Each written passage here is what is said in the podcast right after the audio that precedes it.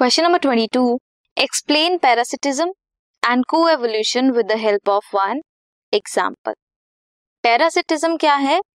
Interaction है between two species जिसमें एक स्पीशी लिव करती है in the body of host एक पैरासाइट की तरह रहती है, दूसरे बॉडी में होस्ट की बॉडी में कोई पैरासाइट रहता है. वन ऑर्गेनिज्म इज़ बेनिफिटेड जो किसी होस्ट की बॉडी में रहता है, वो बेनिफिट होता है एंड अनदर जो होस्ट है वो हार्म होता है। जो बेनिफिट होता है वो हो सकता है फ़ूड लेता हो या शेल्टर लेता हो होस्ट की बॉडी में।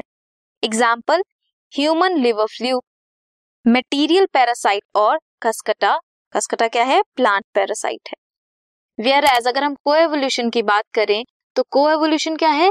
रिलेशनशिप है बिटवीन इंटरक्टिंग ऑर्गेनिज्म और स्पीशीज जहाँ पे दोनों ऑर्गेनिज्म रिक्वायर होते हैं एक दूसरे के सर्वाइवल के लिए। For example fig and wasp उफायरस and bumblebee this was question number twenty two this podcast is brought you by Hubhopper and Shiksha Abhiyan अगर आपको ये पॉडकास्ट पसंद आया तो प्लीज़ लाइक शेयर और सब्सक्राइब करें और वीडियो क्लासेस के लिए शिक्षा अभियान के यूट्यूब चैनल पर जाएँ।